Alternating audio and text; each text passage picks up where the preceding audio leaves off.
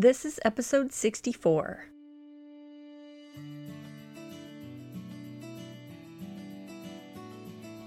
You're listening to the Calm and Cozy Podcast, a show about learning to love sleep, focusing on rest, finding relief from insomnia, and making time for self-care. I'm your host, Sleep Coach Beth. This episode is about dealing with bedtime anxiety and stressors. At the time of this episode's recording, the world is going crazy. The coronavirus is leaving its mark on the planet. Almost everyone I know is out of work because their company shut down for at least two weeks, and half the people I know are self-isolating at this very moment. I really haven't experienced anything like this in my lifetime. The closest we came maybe would have been Y two K, when people were buying backup generators and hoarding canned goods. The world was expecting an explosion or something, but instead, all we got at midnight on January first, two thousand, was having to reset the digital clock on our V C R in the living room. There's a lot of panic out there right now, and you can tell by the empty shelves at the grocery store and the pharmacy. I started writing this episode before the global panic set in, and I thought it was a perfect time to go live with some practical talk about dealing with stress.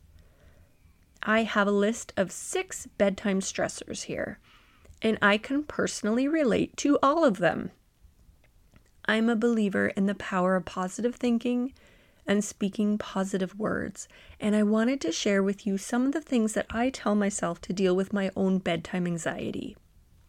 Let's start with stressor number one, tomorrow's to-do list. Tomorrow is a new day, and for most of us, it's a busy one. If you're having trouble falling asleep because you're thinking of all the things you have to do tomorrow, get up and write a to-do list. Place it in another room where you can deal with it in the morning and go back to bed. Now, here's the most important part. Everything you have to do tomorrow is on that list, in the other room, so you no longer have to keep it in your head. When tomorrow is your stressor, say to yourself, tomorrow is taken care of, tonight I can rest. When thoughts of tomorrow come into your head, which they will, don't get angry or frustrated. Let those thoughts go and say, tomorrow is taken care of. Tonight I can rest. Stressor number two is worrying about people you love. Can I get an amen from the parents in the back row, still waiting for their teenager to come in the front door at two a.m.? Or the new mom who worries about her infant not gaining enough weight since her last doctor's appointment? Or the grandparent worrying about her grandchild moving to a new city to attend school? Or a worrier who lies in bed, worrying about everyone out there doing everything. I am a worrier. I worry about my family every time one of us drives away. I worry about Jake when he's at the cabin. I know he's out there on his dream property chopping down trees or wandering through the forest where there are wild animals. When I don't hear from him, I worry something's happened, and my mind can conjure up the most terrible things. I have to talk myself down, or I'm going to be a disaster. When I haven't received a text from him or a picture of him and the dog in several hours, I'll picture him out on the lake in a canoe with his phone charging peacefully inside. Look, he's happy. He's fine. I'll also pray a lot because sometimes it's all I can do. There is no solution for not worrying at all about the people we love, but we can give in to what we can't control. I will say, he's out there living his best life, and that's where I want him to be. I can't worry about him. When you don't know where they are, they haven't arrived yet, or they haven't checked in, imagine them safe and warm and happy. Don't let your imagination go anywhere dark. You'll hear from them soon, and there will be a good reason. They are safe and happy. Stressor number three is money stress. For a long time, it seemed like money stress preferred to make itself known right at bedtime. I would say goodnight to Jake, we'd kiss goodnight, then the lingering hug brought out the anxiety. It would be me mentioning an upcoming payment, or Jake would have a current construction project on his mind. It wasn't thirty seconds until we would launch into a full money anxiety conversation. How we've dealt with this? Well, unfortunately, we can't get rid of the money problems with a positive mantra, but we started a rule that we aren't allowed to talk about money at bedtime.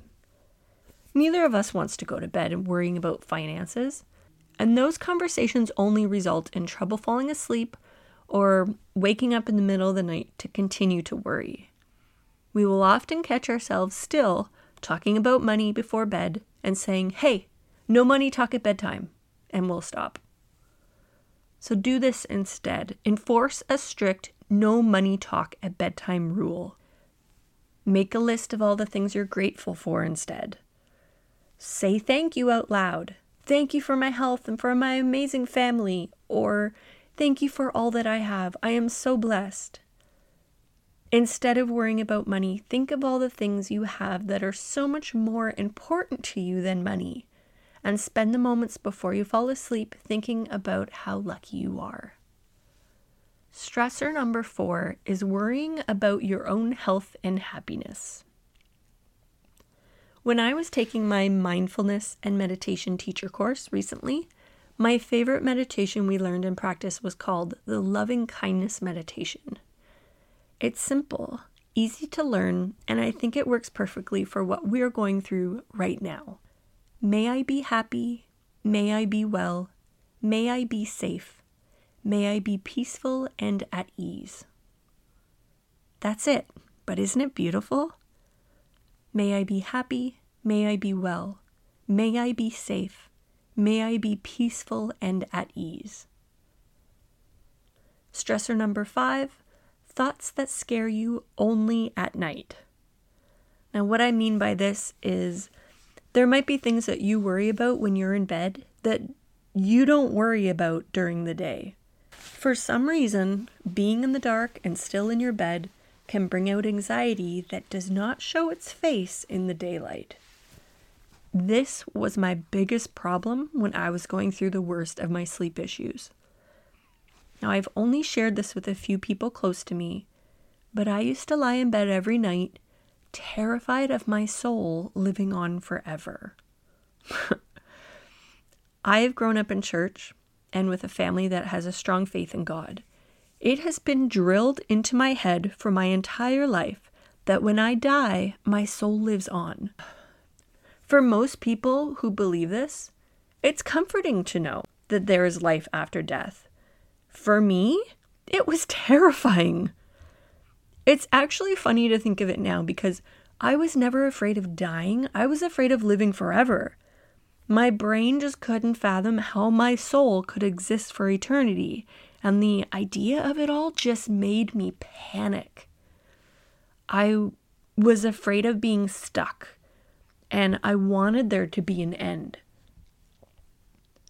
This went on for years. I avoided going to bed for as long as possible because I didn't want to spend another night worrying about it. I used to get myself so worked up that sometimes I would be in tears. I used to look for articles or books or videos about the concept of eternity. I wanted to hear people that I respected talk about the afterlife, and I always came up short.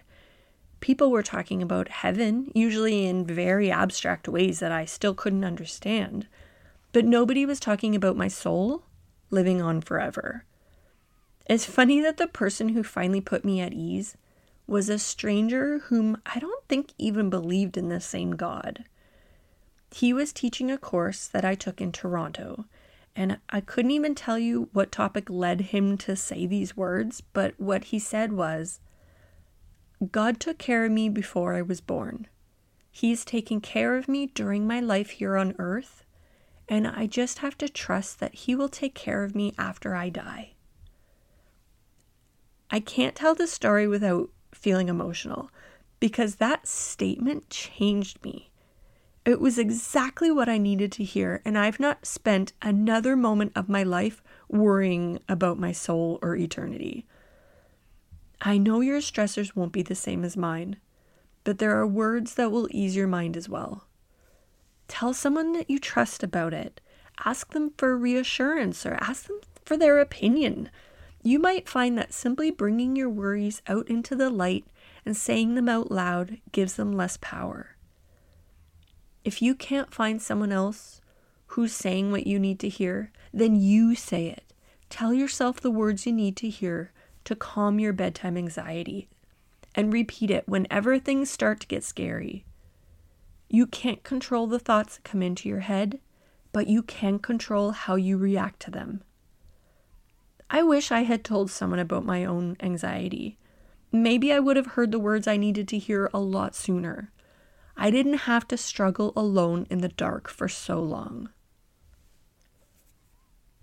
Stressor number six is freaking yourself out by being home alone or watching scary movies. I will admit here out loud that I'm afraid of the dark. I stopped watching scary movies a long time ago because they disturbed me for long after the movie was over. Sometimes being home alone at night freaks me out a little. It's the one time I will allow the dog to sleep on my bed because I know he'll bark if he hears something. He is a three-year-old chocolate lab, so I doubt he would be able to protect me from anybody beyond sniffing the intruder to death or annoying them by wanting to play with his green ball while the T V's being carried out the patio door. Not too long ago, I watched a freaky Netflix series that you've probably heard of called The Haunting of Hill House. Just know that this is not the type of thing I would ever normally choose to watch, but a friend of mine who also doesn't like scary things recommended it. First of all, she said she loved the house. She thought it was beautiful. She also said that the story was really good, and after the first episode, I was hooked. I kept watching, and I had two rules. I would watch an episode in the evening when it was still light out, and I would always watch something funny after it. I knew that sleeping right after a scary episode was going to be a problem. And this time it wasn't being afraid of my soul living on in the afterlife. It was that there was a ghost in the hallway. So one night after watching a particularly creepy episode, probably the one where the kid hides under the bed while the floating ghost with the cane looks for him, and I was completely home alone that weekend. No dog, nobody. And I heard a noise in the basement. It was a bang, and then another one. So I grabbed the biggest knife from the kitchen drawer, and I announced my presence to the basement.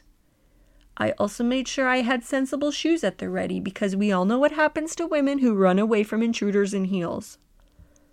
I know you're there, and I have a big knife, and I will stab you. Shockingly, there was no bad guy in the basement, and I slept with the knife beside my bed all night. See, this is the reason I don't watch creepy things. I finished season one of Hill House, and I still can't go downstairs without turning all the lights on first. I feel ridiculous admitting it. I just shouldn't watch things that creep me out. So, how do I deal with this feeling of being home alone and scared at night? I am safe and loved. I'm fine. Of course, if you feel like you're in imminent danger, call the police. But if it's just a matter of freaking yourself out and thinking every sound in the house is a monster, I am safe and loved. I'm fine. And a big freaking knife. In any of the above situations, focusing on your breath will help. You don't have to change anything about your breathing. You just listen to it. Or picture it. Picture the air leaving your body through your nose or through your mouth. Be still and rest, and whenever those negative, worrisome thoughts pop into your head, go back to your breath. And remember, we're going to get through this. I hope something in here will help. It's impossible to remember everything I've told you to repeat to yourself, so I'll put them in the episode show notes. but I also want to encourage you to create your own. These are the words that bring me comfort, and you should feel free to make them your own. If you feel like you could use some one-on-one time with me to deal with your bedtime stressors, I'm taking on a few private coaching clients this spring. Go to sleep coach beth dot com for more information on how we might connect, and then book your free thirty-minute call. I also have some exciting news that I'm finally able to share with you after almost a year in the making. I wrote a book. It's called The Calm and Cozy Book of Sleep, and it's all my best stuff packaged into one beautiful hardcover. It will be available in stores on August fourth, but you can pre-order it on Amazon right now. Search for the Calm and Cozy Book of Sleep in whichever Amazon site you use, because it's available for pre-sale on all the Amazons. Thank you so much for listening. Until next time, sleep well and stay cozy. And to my mom, who listens to my podcast every night as she falls asleep, good night, Mama.